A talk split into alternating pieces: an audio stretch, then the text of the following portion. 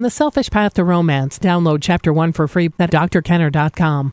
This is a woman whose husband is very interested in her. He's basically chasing her, her, around the house for sex.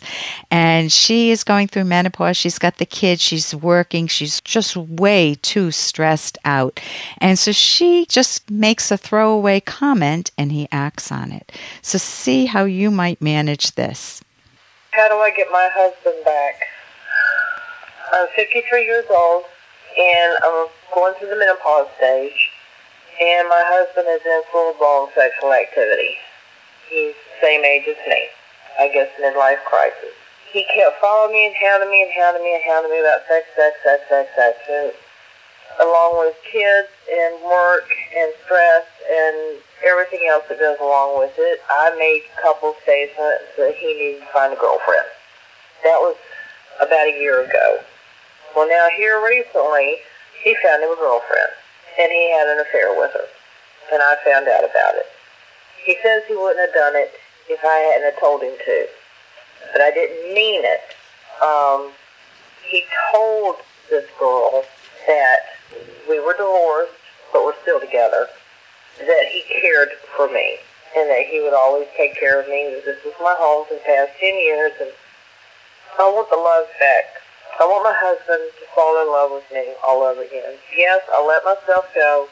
Um, I recently I, I dyed my hair, started wearing makeup, and I've tried to make advances to him and has gotten no reaction. I need help. How do I get him back? He won't stay home long enough. He comes in and goes out, comes in and goes out, and I'm in the house 24-7 while I'm not at work. Due to this affair, it has opened my eyes that I really do love my husband, and I want him back. I want that love that we used to have when we first got married, that passion, the caring. How do I do this? I'm running out of options here. Thank you. So you're asking how to do this, and truly, you cannot force another mind. You cannot force your husband to be on the same page with you. You're doing what you're, I mean, you are making a lot of changes in your life. So you're doing what you can do to see if he is interested in coming back. But it's very, it's a very complicated situation that you're facing. So the first thing I would say is to have empathy for yourself, to really see how difficult this is. That on one hand, he has betrayed you. He knows when you said go out and have an affair that you didn't mean it. And he acted on it and he did it in secret. You found out about it after the fact, and this has been going on for a year. So you have tons of questions. Of course, you are injured from so many directions because it rips apart the fabric of your life. It rips apart your family life with the kids at home. It rips apart your work because how can you focus on anything else? But where are we going with this? What's your life going to look like? So do have empathy for yourself. You could get get some uh, supportive therapy for yourself if you want. There are some books that are very good out there.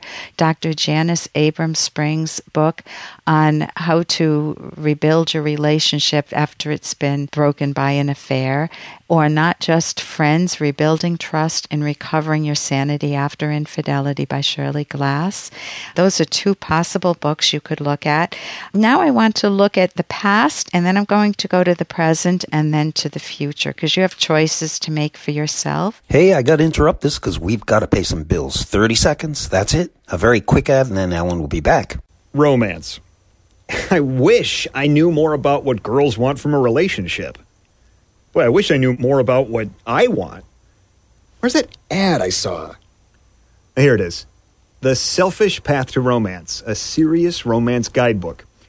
Download chapter one for free at selfishromance.com and buy it at amazon.com. Huh. The Selfish Path to Romance. That is interesting. Now I want to look at the past and then I'm going to go to the present and then to the future because you have choices to make for yourself. In the past, it sounds like you fell into a pattern that many couples fall into that the woman has the kids at home, the housework, the work stress, And sex becomes a duty, something on a to do list that you just check off. It ceases to be that delicious passion that you talked about having rediscovered now that he's not in the picture. But it becomes a duty. And then if there's a discrepancy where he's wanting it a lot more frequently or he's wanting it and you're not at all because he's chasing you, then that's just a very common pattern. So don't beat up on yourself uh, for falling into that pattern. Now let's bring it to the present. What's going on? Well, he did betray you.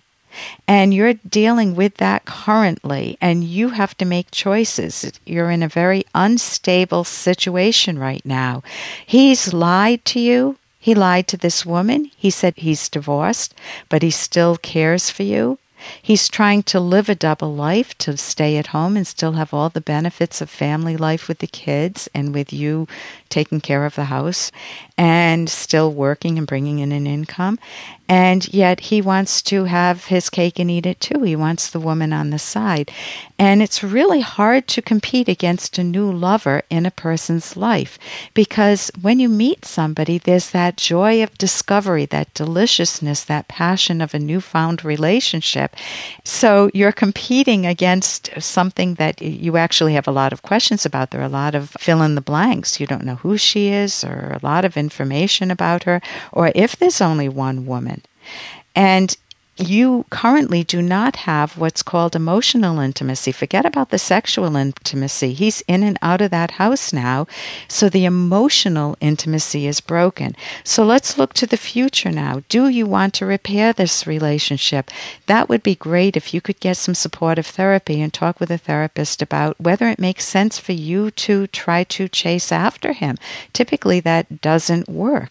Does he show any indication of wanting to connect with you?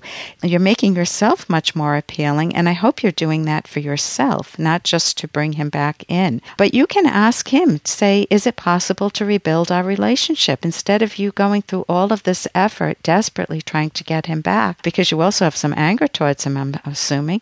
You want to ask him, is he open to rebuilding the relationship, or are you on a trajectory of separation and divorce?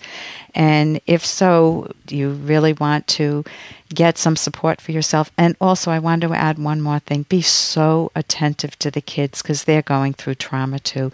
They smell a difference in the house, they sense it, they pick up on the emotions going on, and they don't know whether mommy and daddy are going to stay together. Be really good to them. For more Dr. Kenner podcast, go to drkenner.com and please listen to this ad. Here's an excerpt from The Selfish Path to Romance, the Serious Romance Guidebook by clinical psychologist Dr. Ellen Kenner and co author Dr. Edwin Locke. If you find yourself chronically complaining or moping, work to solve your problems and shift your focus to what's going well in your life. If you can't do it alone, get help. You may legitimately be in a bad mood because of something your romantic partner did or didn't do. If so, clearly name to yourself which of your partner's words or actions are the source of your moodiness so that the two of you can take steps to remedy the situation. The chances for romantic happiness are better if both partners are typically in a good mood. Having a genuinely pleasant, benevolent demeanor makes you obviously more lovable and more joyful to be around. You can download Chapter 1 for free by going to drkenner.com.